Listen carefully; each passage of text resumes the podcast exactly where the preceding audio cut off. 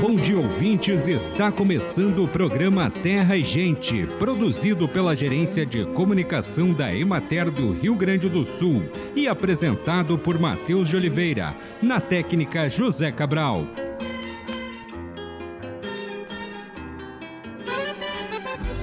Quando ocorrer mudança na mobília de um espaço, é importante que a pessoa com deficiência visual seja avisada. Ao explicitar direções para uma pessoa cega, deve-se ser o mais claro e específico possível, indicar a direita, a esquerda e tomar como referência a posição dela e não a sua. Se puder indicar com precisão a distância, poderá utilizar metros por passos, por exemplo. A lixeira está à sua direita a mais ou menos seis passos de distância. Onde existe uma pessoa cega, deve-se procurar manter as portas bem abertas ou bem fechadas. A porta meio aberta é um obstáculo de perigo para ela. Procurar também não deixar objetos jogados pelo chão onde ela costuma passar, pois isso poderá ocasionar acidentes. É importante respeitar os recursos de acessibilidade, como a bengala e o cão-guia. Um dos grandes desafios para quem trabalha com a produção de leite no Brasil está em reduzir ao máximo as possibilidades de gerar infecções no gado leiteiro. E um dos principais males tem sido, sem dúvidas, a mastite bovina. A inflamação que ocorre na glândula mamária do animal pode ocorrer por diversos fatores, dentre elas por bactérias ou fungos. A mastite bovina pode ser classificada em duas vertentes: a mastite clínica e a mastite subclínica.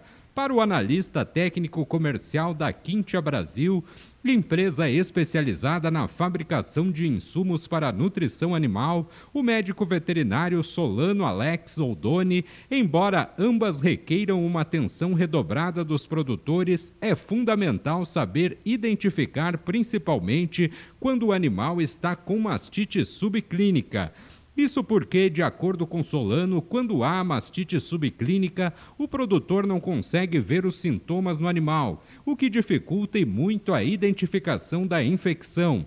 Já no caso da mastite clínica, ela é evidente e visível, pois na hora da ordenha é possível ver que saem grumos ao invés de leite das tetas da vaca leiteira. Por conta disso, o produtor pode realizar um tratamento com antibióticos de forma imediata. Acompanhe agora o panorama agropecuário. A cultura do trigo está evoluindo para o encerramento do ciclo com predomínio do estágio de maturação em 46% das lavouras. No entanto, a colheita evolui lentamente, alcançando 7% da área de cultivo. Esse índice representa um atraso em relação à média das últimas cinco safras, que nessa mesma época do ano chegava a 41% colhidos. Um dos fatores para essa demora se deve à semeadura mais tardia em sucessão às lavouras de verão, que foram ressemeadas após o período de estiagem do último verão, que por sua vez atrasou as colheitas.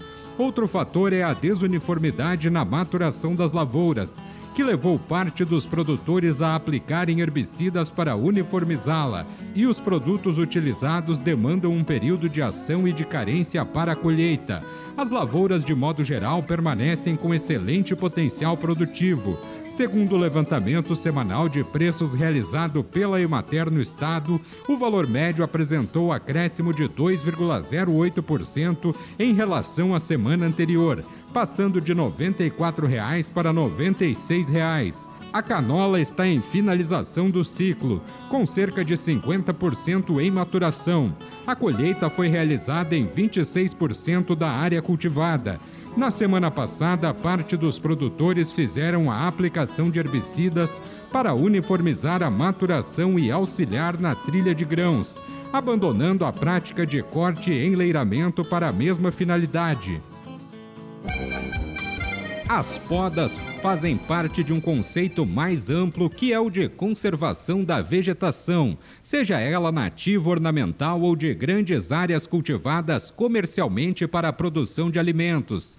Elas podem ser executadas com diferentes objetivos, todos eles direcionados ao melhor desempenho possível que podemos obter de uma planta.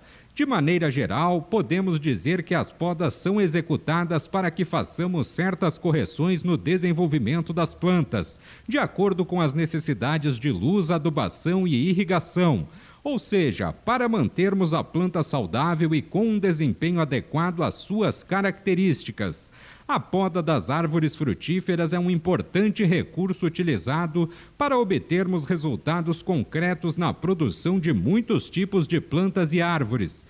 Desta maneira, torna-se uma técnica economicamente muito importante para os agricultores, pois pode representar aumento na produtividade e maiores lucros.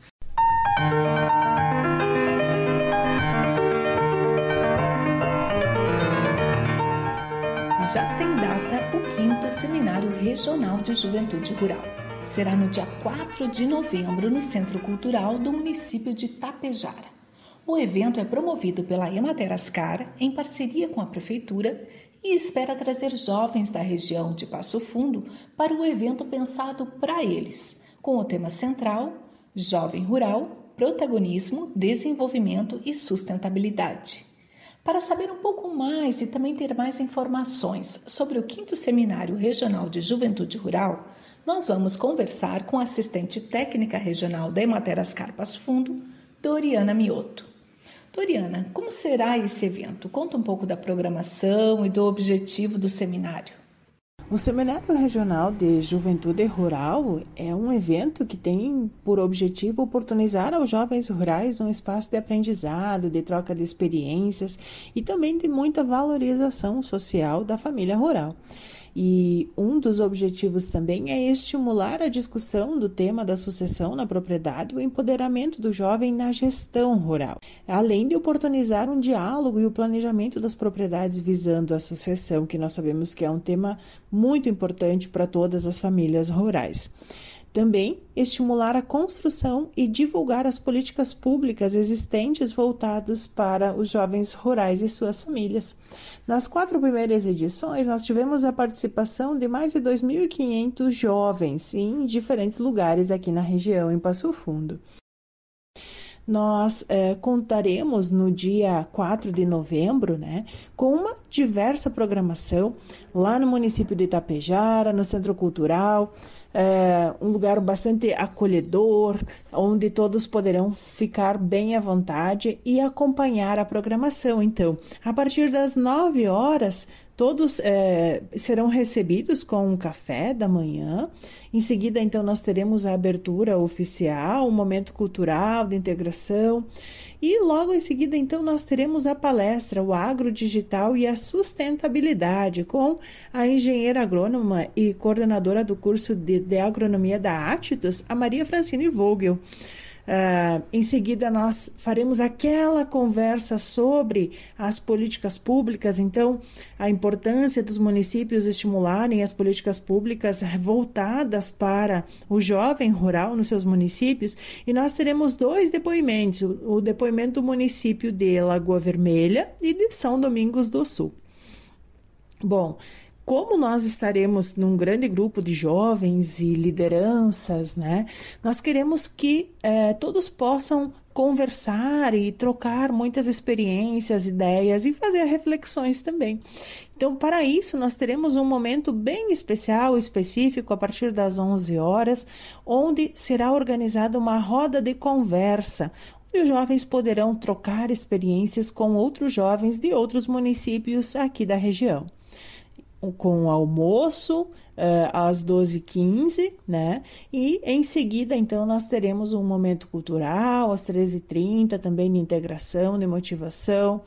Uh, à tarde, então, nós temos a programação com o Cicred, a partir das 13h45, que vai abordar sobre a vida financeira do jovem, né? Então, o tema da palestra é descomplicando a vida financeira. Nós sabemos que quanto antes nós começarmos a fazer a gestão é, financeira da, da, do, do nosso negócio, né, dos nossos recursos, antes nós vamos ganhando essa experiência, esse know-how, para fazermos então é, de forma o mais coerente possível e mais organizada possível toda a gestão então financeira também da propriedade, preparando os jovens para é, irem assumindo gradualmente e fazendo a sucessão da propriedade rural ou mesmo sabendo organizar as suas finanças. Então o Sicredi vem com um trabalho muito interessante é, abordando essa questão que é tão importante para o dia a dia da, dos jovens e das famílias rurais. Logo na sequência, então, às 14h30, nós teremos o depoimento de um casal de jovens do município de Itapejara, o Éder e a Gabriele Guidini. Eles são proprietário, proprietários da granja avícola Guidini e eles têm um relato muito interessante de experiência, de organização da propriedade, que vale a pena conferir. Às 15 horas, então, nós teremos uma palestra sobre mindset, a mentalidade do desenvolvimento, com o Matheus de Paula, que ele é, é, da Secretaria de Desenvolvimento Industrial e Comercial da Prefeitura Municipal de Itapejara também professor de Direito na Faculdade Anhanguera Educacional. Então, é um momento de refletir sobre as atitudes, né? A, a preparar também o jovem, né? Com essa é, mentalidade já promovendo, buscando o desenvolvimento tanto intelectual quanto é, da, de desenvolvimento da propriedade, de organização, de ter essa mente ampliada, então, para ter um sucesso maior em todas as suas ações. Às 15h30, então, nós teremos uma fala sobre o jovem rural como agente um impulsionador do desenvolvimento e da sustentabilidade, que será organizado pela Cibele Bonês e é, comigo também será uma fala que vai acontecer é, trazendo a valorização dos jovens, né, a função do jovem dentro da propriedade, dentro das comunidades rurais, a importância de nós termos a qualificação profissional dos jovens para tomar também as melhores decisões. Em seguida, então, nós teremos um momento de integração. Quem tiver interesse, como faz para participar? Tem algum custo? Explica um pouquinho sobre isso para nós. Nós queremos salientar que as inscrições para o seminário vão até o dia 28 de outubro, que é importante que os jovens façam a conversa com as equipes municipais da, da Emater aqui na região de Passo Fundo e as inscrições podem ser realizadas pelo site do even3.com.br barra sem do seminário né, regional de juventude rural de Itapejara. Todo o evento é gratuito, está sendo preparado com muito carinho, vai ter cada um vai levar um mimo bem bacana para casa, que está sendo organizado pela Prefeitura Municipal de Itapejara, pelo Sicredi e pela Emater de toda a região. Então, fica o convite, jovens, famílias, eh, lideranças locais, todos convidados então a fazer parte deste grande momento. Está certo, nós conversamos com a assistente técnica regional da Emater Ascar, Doriana Mioto, sobre o quinto seminário regional de juventude rural a ser realizado no dia 4 de novembro em Tapejara. Vanessa Almeida de Moraes para o programa da Emater.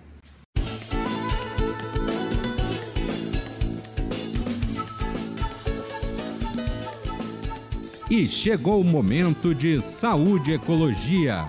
Por melhor que cuidemos do nosso jardim, algumas plantas sempre terão alguma doença. O importante é sabermos como conviver com essas doenças. Nem pense em aplicar veneno nas folhas, já que você poderá se intoxicar e raramente estará aplicando o remédio correto. Quase sempre a melhor forma de lidar com as doenças é arrancando as partes doentes. Quanto mais tempo você deixa, mais a doença se espalha. As plantas precisam de nutrientes para crescer bem. Devemos adubar a nossa horta tanto no plantio quanto uma ou duas vezes durante o desenvolvimento das plantas, fazendo com que elas cresçam com mais vigor. Temperos, hortaliças e verduras frescas não são mais exclusividade de quem tem um grande quintal em casa. Mesmo em apartamentos, os apaixonados por hortas encontram espaço para mexer a terra e cultivar suas plantas. O cultivo de plantas no apartamento, seja na sacada ou na própria cozinha, é uma boa pedida para agregar sabor e frescor aos pratos do dia a dia e ainda criar um ambiente agradável.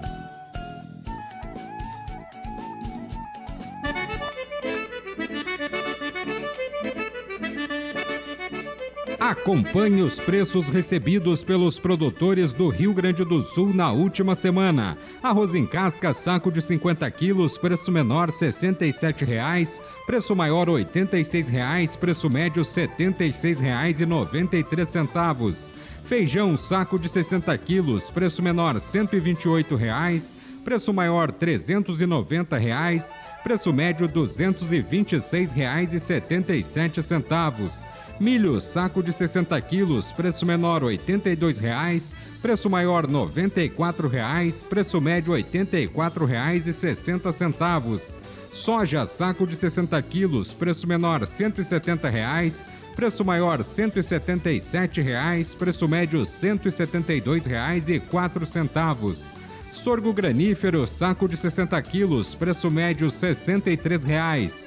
Trigo, saco de 60 quilos, preço menor R$ 95,00, preço maior R$ 97,00, preço médio R$ 96,00. Boi para abate, o quilo vivo com prazo de pagamento de 20 a 30 dias, preço menor R$ 9,00, preço maior R$ 11,20, preço médio R$ 9,79. Búfalo, quilo vivo, preço menor R$ 7,00, preço maior R$ 10,70 preço médio R$ 8,16.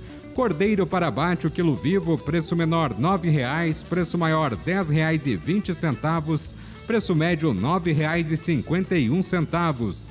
Suíno tipo carne, o quilo vivo, preço menor R$ 4,20, preço maior R$ 7,00, preço médio R$ 5,50.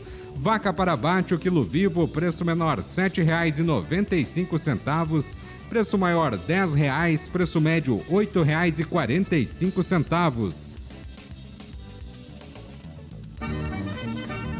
De acordo com o analista técnico comercial da Quintia Brasil, empresa especializada na fabricação de insumos para nutrição animal, o médico veterinário Solano Alex Oldoni, o Ministério da Agricultura, Pecuária e Abastecimento constitui algumas regras, como uma quantidade máxima e aceitável de células somáticas para casos de produção de leite, que envolve um número aproximado de 500 mil células somáticas por mililitros.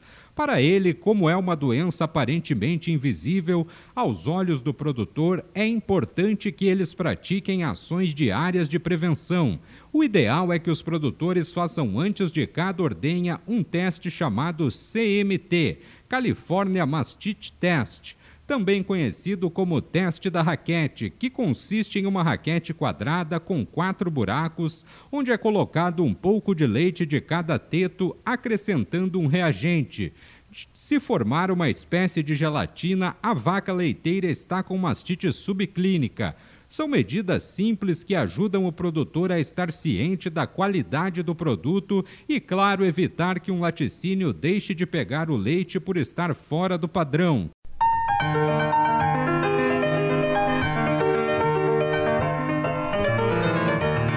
Será realizado no município de Machadinho o primeiro Congresso Brasileiro de Frutos, Sementes e Mudas de Erva Mate. O evento acontecerá de 22 a 24 de novembro no auditório Erval do Machadinho Termas Resort Spa e está com inscrições abertas para participação e para apresentação de trabalhos. Nós vamos conversar com a coordenadora da comissão científica do evento, a professora Alice Casasola, para dar mais informações.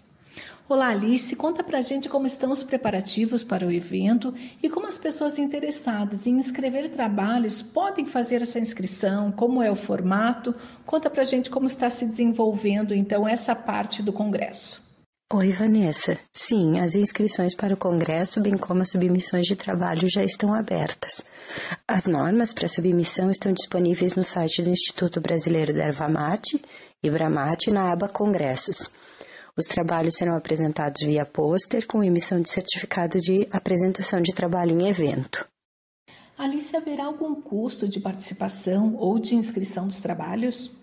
Não haverá custos, tanto a participação no evento quanto a submissão de trabalhos serão gratuitos.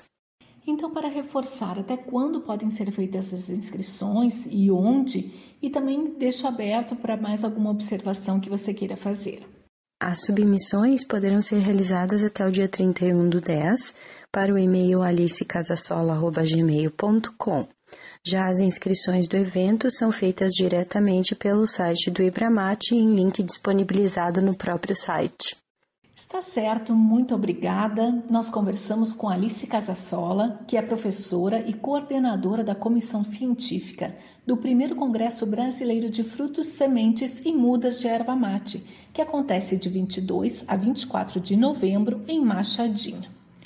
O congresso é uma realização da Emater Ascar, Embrapa Florestas, Prefeitura de Machadinho, Associação dos Produtores de Erva Mate de Machadinho, Apromate, Instituto Brasileiro de Erva Mate, o Ibramate, Sindicato das Indústrias de Erva Mate, o Sindimate, Machadinho Termas Resort Spa e o Programa Gaúcho para a Qualidade e Valorização da Erva Mate.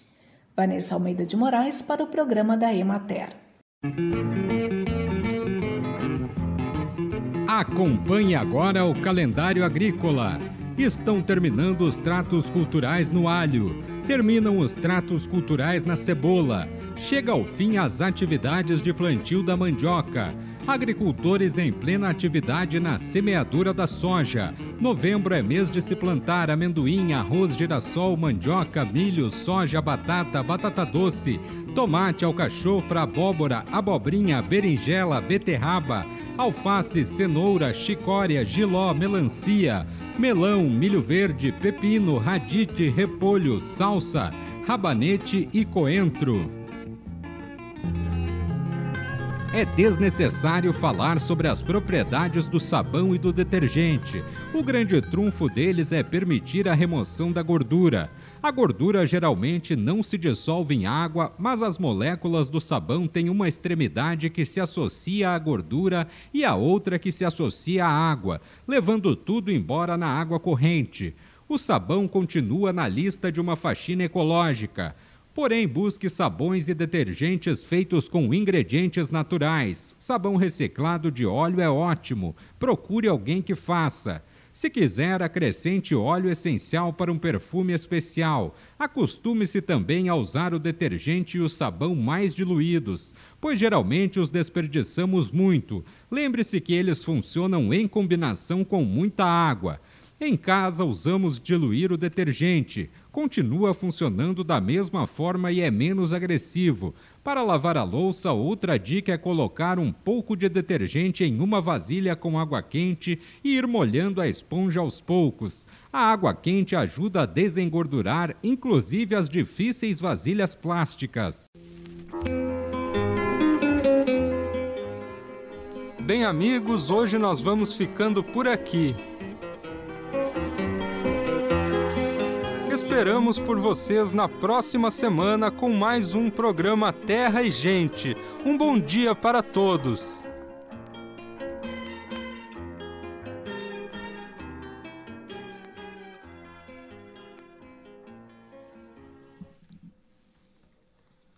Vamos para a prova agora, para ver se nós vamos aprovar.